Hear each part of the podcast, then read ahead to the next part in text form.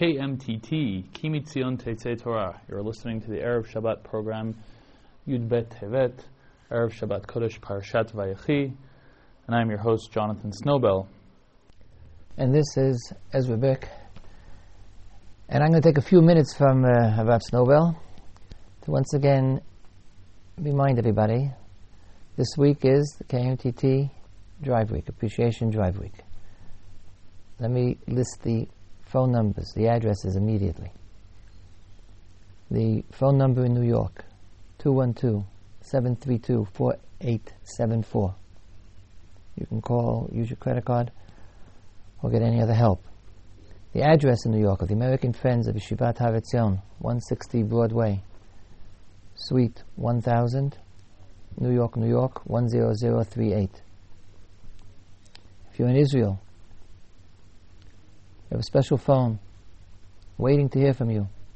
0522 606 454. Or you can mail to Yeshivat Har Etzion, Alon Shvut Gush Etzion,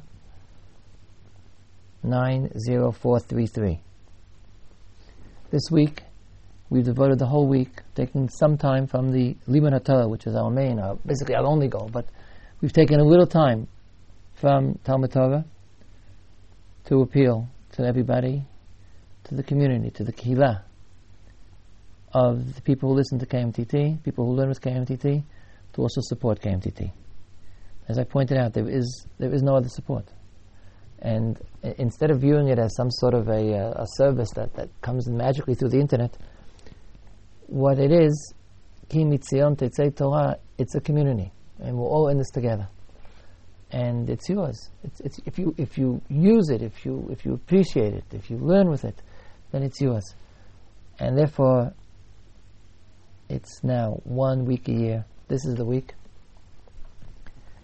The appreciation has to be translated into something more more material. We're waiting. Phones are man, The office is open. Send as much as you want, whatever you think what everything can help. If Bezrat Hashem, B'chasdei Hashem, you have the financial means, then, then, then, then view it as a great, a great opportunity for tzedakah. KMTT is, I think, the beginning of a true evolution that everybody should be able to learn. Every day there'll be time to learn. And so, and so view it as a great tzedakah and, and you know, be, be a philanthropist. And a week, a week of uh, a month, a month of KMTT costs like about five hundred dollars to to put out. If you're paying just for yourself, then pay what you think it's worth. There are two hundred episodes, two hundred broadcasts, podcasts a year. And in Mitzvah Hashem, we should have many more years of expansion and development and really bring Koach HaTorah, Limud HaTorah, Hafatzas HaTorah to, uh, to the ears of every single Jew who wants to learn Torah and is looking for an opportunity in the time and the time to do so. And now I send you back to Rav Jonathan Snowbell. I'd just like to quickly thank my wife, Tara, for helping me out uh, come together with the ideas for this week's Erev Shabbat program. We just passed Asara B'Tevet, a day in which uh, we mourn the beginning of the Matzor, the siege on Jerusalem, in the time of the first temple, the first Beit, at the hands of Nebuchadnezzar, uh, the beginning of the end for the first Beit Mikdash. We also mark the Yom Kaddish HaKlali, a more modern uh, application of Asar Tevet, the day for people to say Kaddish for lost ones who perished in the Holocaust at unknown times where it's impossible to mark a yahrzeit properly because nobody really knows when the people passed away. So Asra Tevet is the Yom Kaddish HaKlali, the day that people say Kaddish and mark uh, the their deceased, their close, their relatives who deceased in the Holocaust. And on that note, maybe two days after Asra Tevet, we should uh, look on a little bit more of an optimistic level towards ideas of Malchut, kingdom, and Beit HaMikdash uh, as comfort for the sad things that we marked this week. The Haftarah of Parshat Vayechi is what we call Tzavaat David, David's will, his last will and testament, where he tells Shlomo, gives him instructions towards after the time where David will be gone. And on a simple level, the idea being that this is a relevant haftarah for Parshat Vayechi because Parshat Vayechi, Yaakov um, has his last will and testament, if you may. He gives his last instructions or last words to his sons before he dies. This idea is certainly true. However, it's possible that there's another idea here which is a little bit deeper, a little bit maybe below the underneath the surface, but an important idea nonetheless. And like I said, an idea which is relevant towards our ideas towards uh, Malchut, uh, kingdom, and uh, and Beit Hamikdash. David HaMelech is uh, handing over the reins of kingdom to Shlomo. Uh, this is essentially the beginning of David HaMelech's dynasty. A dynasty, by its nature, is problematic. It automatically marks individuals by their family as as the next in line despite their actions. This seems uh, not seems it is an undemocratic idea. A democracy would choose the best person, regardless of their lineage, their lineage, and a dynasty chooses a person on the basis of who their father was. On the other hand, a dynasty is something that gives stability. Uh, living in, in Israel, uh, the, the instability of the government and uh, is something that uh, often irks us. And a dynasty uh, is something that, when done properly, will give positive stability. Stability is an important thing in a country's life, knowing what to plan for, what to expect, instead of constantly moving from one plan to another based on what new governments sprout on a yearly basis. And that being the case of a dynasty, then, the question is how does the Torah counter the idea of dynasty or the problem that dynasty comes with it? As we said, a dynasty uh, is going to automatically choose from a limited list a leader based on his lineage, his lineage, pardon me. And we have to ask ourselves, so how do we counter this idea? of choosing someone who might be not the best person at times. In fact, maybe it's guaranteed that along the line of the dynasty, there's going to be not such great people. How do we counter this idea? How do we deal with this idea?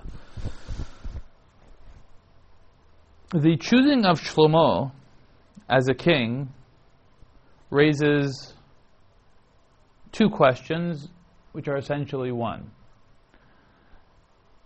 The person who wanted to be king before David even died, still in Sefer Shmuel, is Avshalom. Avshalom was the perfect son who ultimately rebelled against his father and ultimately was killed. After him was Adoniah. Adoniah, we see in the beginning of Sefer Melachim, wants to be the king and he seems to have the capabilities of being the king. He seems to be a leader. Everybody is interested in him. The people who in the past surrounded David now see Adoniah as the proper choice for the king. He is, he is good looking. He has a leadership quality about him. People are coming to him naturally. And yet Adoniah is not the choice neither of David nor of Natan Hanavi, i.e., not God's choice. Shlomo HaMelech is God's choice. Now, after the fact, we can talk about Shlomo's successes or failure as a king and what grandeur he brought to the kingdom of Israel in his in his in his in his reign and what failings he had. But at the time of his choice, none of that is relevant. He's neither the smartest person at the time nor the wealthiest person at the time. He's just Shlomo HaMelech, Shlomo, the son of Bathsheba. So the second question is, how is Shlomo, the son of Bathsheba, the son of the woman that ultimately led, led David to his greatest scandal and to the rebellion of Avshalom, how is he chosen as the king of Israel? We're trying to choose the best person under the circumstances that, yes, we're going to have a dynasty, we're going to choose the son of the previous king, let's choose the best son. Why do we choose Shlomo, who is tainted?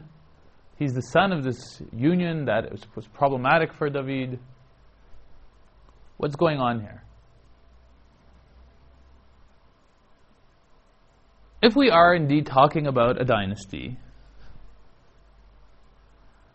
and a, and a dynasty is going to have a limited choice of people, and time will only tell, and indeed this is what transpired, people are going to fail over time, and not only fail, but perhaps even be bad.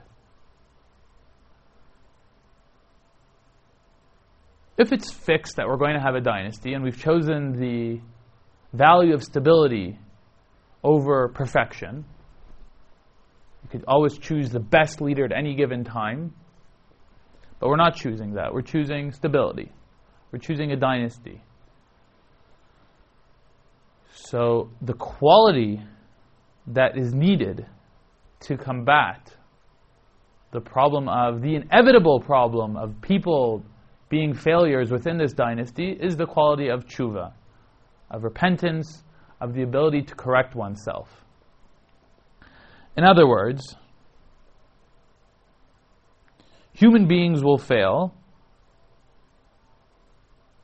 human beings will be imperfect, all the more so in a dynasty will it be inevitable that a king will be will be making mistakes, will be making terrible mistakes, will be a bad king. In that sense, the quality in which that which we need to put into the dynasty is the quality of being able to correct one's mistakes. Correct one's mistakes, correcting perhaps the, a father's mistakes. Not necessarily is an individual king going to be willing or want to recognize his mistakes, but perhaps his son will be able to see the mistakes and correct them. In that sense, Shlomo is chosen because he's not the perfect son. Fadoniah is described at the beginning of Melachim as perhaps the perfect choice. He's next in line after Avshalom, he has leadership qualities. He is the perfect choice. Shlomo, on the other hand, is the son of this troubling relationship of David and Bathsheba. However, David did went through a rigorous process of tshuva over his sin with Bathsheba. He went through a rigorous process of punishment and understanding why this was a bad thing that he did. And those who want details about this issue can, of course, look at uh, Rav Medan's book on Chet David and Bathsheba. We're not going into the details right now. And the need to put the son, not of the sin of David and Bathsheba, but the son of the repentance of David and Bathsheba. Of course, the son who is born from the, from the problematic relationship before they were married, died. But Shlomo is born after or in the middle of the tshuva process. He is the son of repentance. By choosing Shlomo as the king, as the essentially the beginning of the dynasty, because David is not a dynasty. The first king is never a dynasty. It's the second king which is a dynasty. By choosing him as the second king, by beginning the dynasty with Shlomo, the value of tshuva is placed as the utmost, the highest value within this dynasty. Yes, this is a dynasty. It's a problematic. It's problematic by its nature, but in order to correct its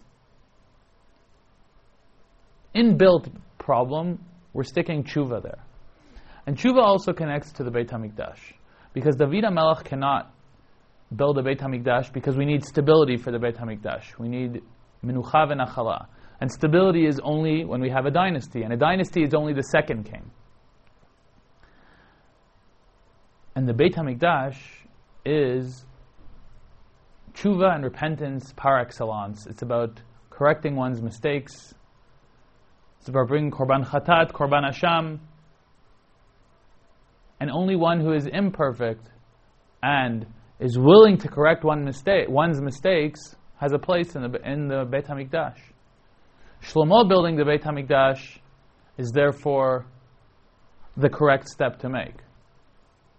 Shlomo being the second king of Beit David, the beginning of the dynasty, a dynasty which is built on the ability to correct, to recognize one's mistakes and correct one's mistakes, this is what is needed for a dynasty. And this, of course, ultimately connects to our parasha. Because in this parasha, one of the brachot of Yaakov Avinu is to Yehuda. And Yehuda is set apart from the rest of his brothers. Lo yasur shevet mi Yehuda, um mi ben raglav. He is given the kingdom in this week's Parsha. And of course, that kingdom is the kingdom of David and Shlomo and that dynasty. It is given to Yehuda in this week's Parsha.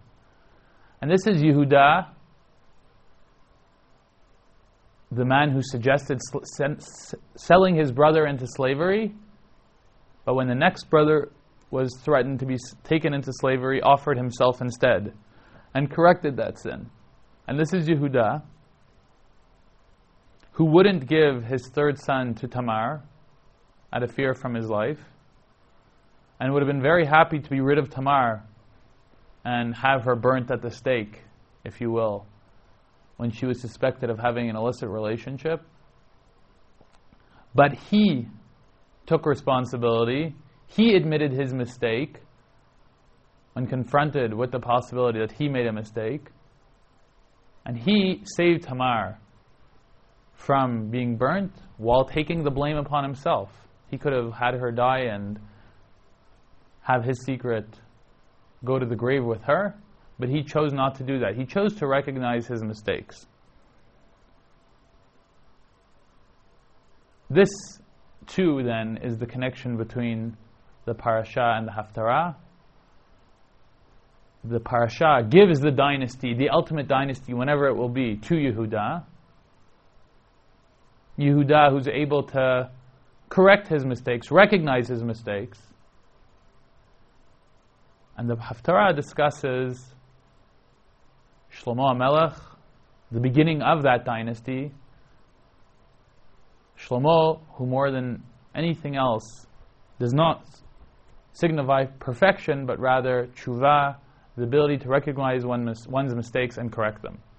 At this point in our program, we'll be listening to Rav Tavori.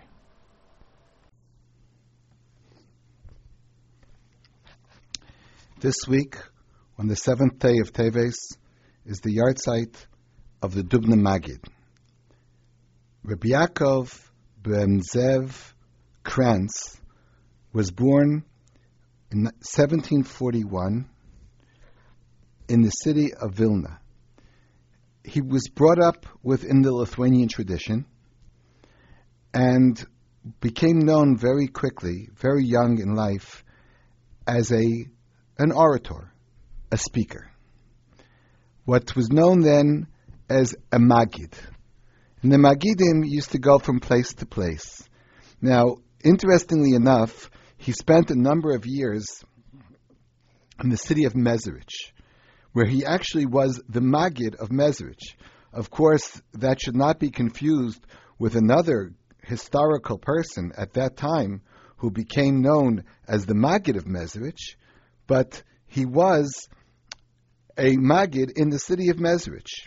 He moved to different towns and became most famous as the Magid of the city of Dubna.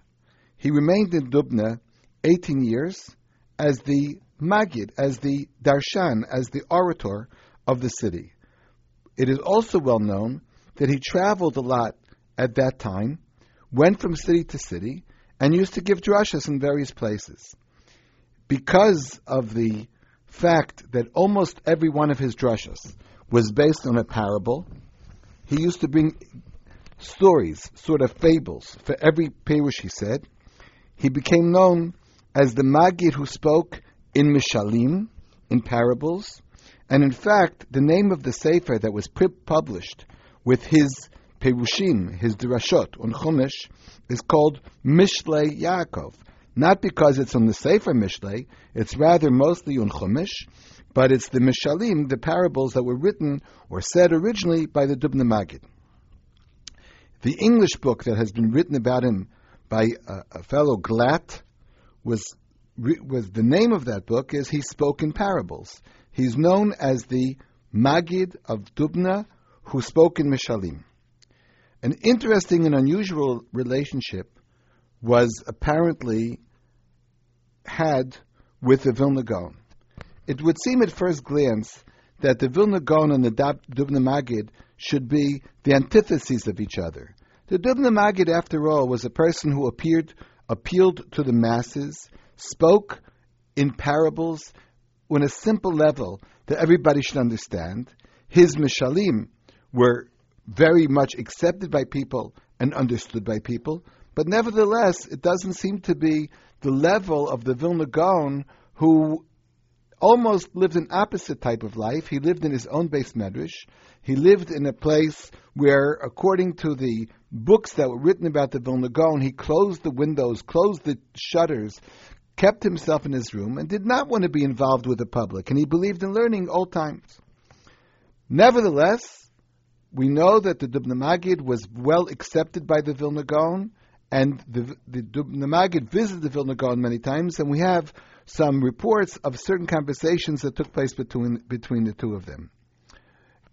According to some his versions, when the Vilna Gaon was old, and it was difficult for him to learn, very difficult for him to be his usual incisive self and learn from texts and learn uh, the higher level that he was used to, he used to ask the, the Dubna Magid to come to him and speak to him about his drashot, his parables, that the Vilna Gaon should learn, even when there was a time that it was difficult for him. There are two stories about the Gra and the, and the, and the Magid that I heard that I'd like to relate. The first is that since it is well known that the Dubna Magid visited the Gra, and as I said, they seem to be rather at odds over their approach to Yiddishkeit, to Judaism in, in general, the, st- this story is particularly poignant. The story is that the Vilna Gaon had the Maggid of Dubna at his house, and he said to him, You go around the whole world speaking to people, pointing out what they do wrong, and giving mussar. In my house, I stay by myself. I don't have the opportunity to hear other people. I would like you to tell me mussar. Tell me what you think I should do, what I'm not doing correctly. Of course, the Dubna Magid at first his first instinct was, how could I possibly tell the uh, Vilna Gaon that he's doing anything wrong? It's just impossible. But after the Gaon impressed upon him that he was very serious, he wanted the Vilna Gaon, he, the Vilna Gaon wanted the Magid to really discuss something that perhaps the Vilna Gaon should improve upon. So at the end, they say the Maggid said to him, Vilna Gaon, you are indeed a tzaddik and a Gaon. But it's not a great kunz. It's not a great trick. You stay at home. You don't go out to the marketplaces. You don't work with people. You don't get involved with anybody. It's not a big kunz under such a circumstance to build up your spiritual level to that of the Vilna Gaon. But let's see if you could go out in public, work with the people, influence the people more, be involved with people more, and see if you can remain your stature, your person, your midos, you're learning, even if you'd be mix with people. This legend or story that the Maggid said to the Vilna Gaon was known in various circles, but I found it interesting that I found two different versions of the ending of that story. One version that I heard was the Vilna Gaon broke down and cried. That version implies that the Gaon did realize that he was the Vilna Gaon, and it's true that the level he was on was very great, and of course his influence has spread throughout the world. But nevertheless, he felt that he was missing something and lacking something, that he was not involved more in dealings with people. But there's another version of the story that the words that the Maggid Dubna had used that I quoted were, it's not a kunz, it's not a trick to be involved with yourself only and learn in your room. Go out into the world. The other version is that the Gaon answered, Ich bin nicht kein Kunstweiser. My position is not to show a kunz. I'm not here to show tricks in the world. I'm here to build Yiddishkeit the way I understand it the most. Of course, according to this version, the Vilna Gaon at the end did not agree necessarily with the opinion of the Dubna Magid, but said that his approach, for him at least, was what he would consider the best approach. The other story that is told about the Dubna Magid is that one night the Dubna Magid came to visit the Vilna Gaon, and it became near the time of Shavuos, and he stayed there the night of Shavuos. Now, some Jews have a custom of learning all night Shavuos. What you learn all night also depends from person to person. Some people continue learning whatever they're up to. Sometimes you take different sugya, a different topic that you learn. There are other people who basically read what's called the tikkun. The tikkun of Leil Shavuos has in it parts from Chumash and parts from Mishnayos, the parts from Gemara, parts from all kinds of different things. And that seems to be the more simple approach that a person who's not that learned would do. So the Vilna Gaon, according to the legend, read Tikkun the night of Shavuos, like a very simple Jew. Whereas the Dubna Magid learned his regular Gemara. So they asked the, the Magid to explain how could it be that the Vilna Gaon learns Tikkun while the Magid of Dubna learns Gemara. So he said, I'll give you the example uh, to explain my point. I'll bring you a mashal.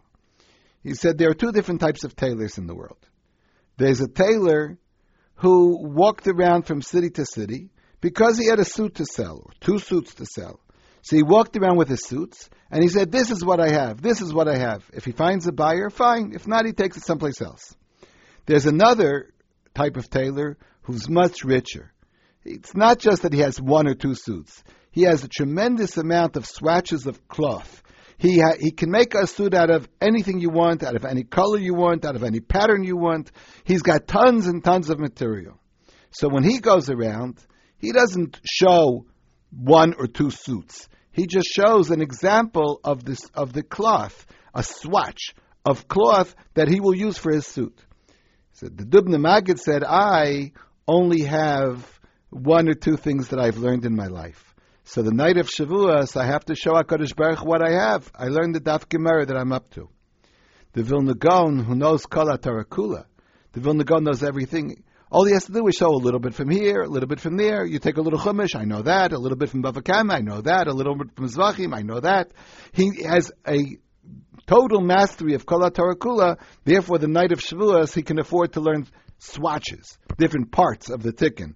But I have to spend my time learning a specific topic, like the tailor who only has one suit. They asked the, the Maggid of Dubna, how could it be that he has a mushal for every single thing? Every paywish he, he had, he always used to say a mushal for the paywish. How did he do that? So he said, of course, the only way I can give you an answer is by explaining a parable, a mushal. He said there were these sharpshooters of the king. They were trained to shoot, in Hebrew, they're called tzalafim, and they have tremendous, tremendous accuracy. What does tremendous accuracy mean? On the when they shot for the bullseyes, they hit, let's say, ninety percent. They hit the exact bullseye when they shot. One day, these soldiers in the unit of the sharp-eyed shooters, these tzalafim, were traveling, and they saw a little kid with a very simple type of gun, no special rifle, no special targets with aims, with anything else. But they saw that this kid had a whole row of targets showed up, and every single one was in the bullseye. The kid was 100% accurate. So they said to him, How could it be that we are the tzalafim, we're the experts in shooting, and we have a certain amount of bullseyes, 90%, but you have 100%. So he said to them, Because what you do is you take the target, draw the bullseye, and then shoot. Sometimes you hit, generally you will, but occasionally you'll miss. I don't do it like that. I just take a big, big, big, big section and I shoot. Wherever it hits, I drew the I draw the bullseye around it. If you draw the bullseye around where you hit, you're always going to have the bullseye in the middle.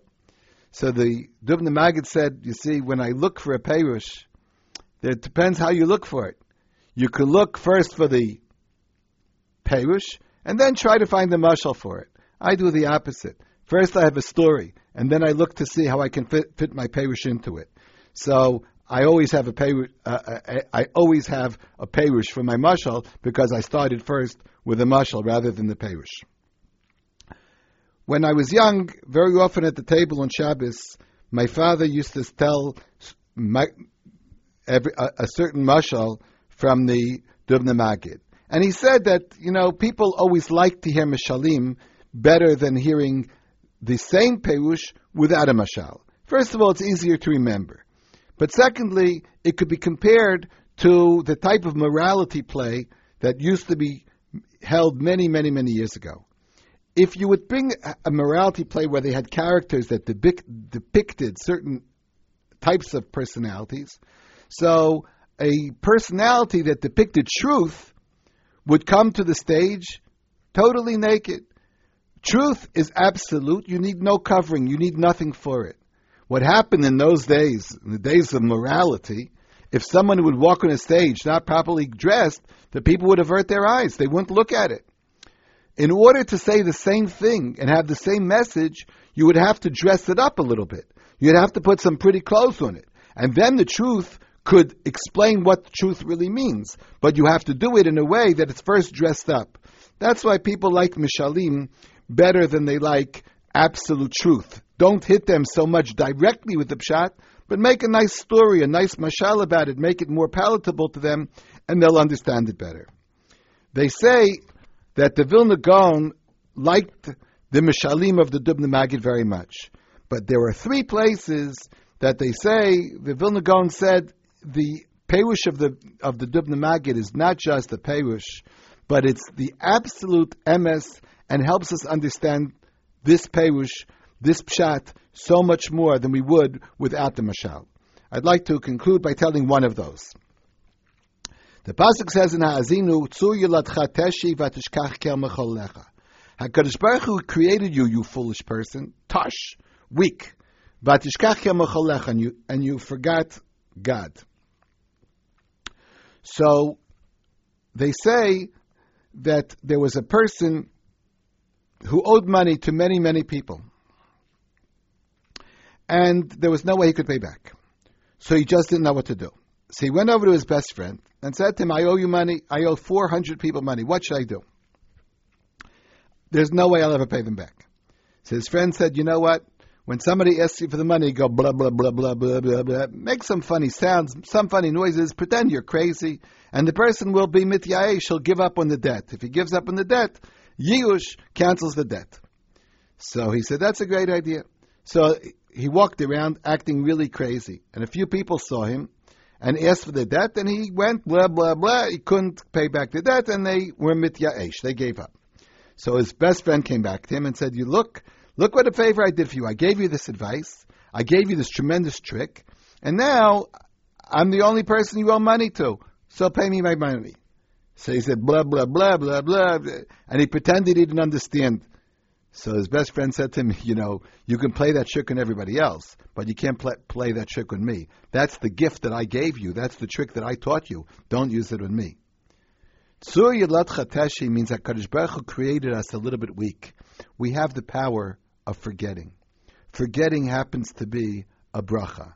No, I'm not talking about a person who complains he has a poor memory and he doesn't remember the learning and everything else. I'm talking about the fact that so many things have gone by in our life that if we had lived with them continually in our awareness would be very difficult to continue. Many tragedies, many problems we've had in our life, somehow time solves all of these things and we forget them as we go along. The power of shikha is sometimes a, a power that HaKadosh Baruch Hu gave us. Tzur Yilad Chateshi.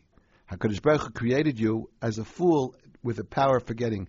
But don't use that trick of forgetfulness on HaKadosh Baruch Hu. Always remember HaKadosh Baruch Hu. These are some of the parables that are told by the Vilna Gaon the interested person is very strongly recommended to take a look at Mishle Yaakov, that book. I think it's in English also, which has uh, uh, many, many perushim, many, many mishalim of that of that famous person, Reb Yaakov Reb Zev, whose yahrzeit will be the 17th of Teves. He passed away in 1804 when he was 63 years old. Yehi Zichel Baruch.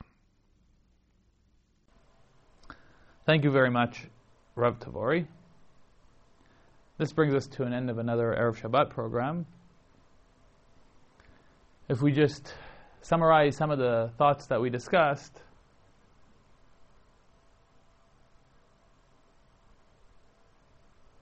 we look around us and we, we ask ourselves what we're looking for from politicians, what we're looking for from our leaders, and and here the Parasha and the Haftarah tell us we're not necessarily looking for the perfect person, the person who will not make mistakes. Perhaps there are certain mistakes that are not, we cannot forgive our leaders on the sense of letting them continue being leaders.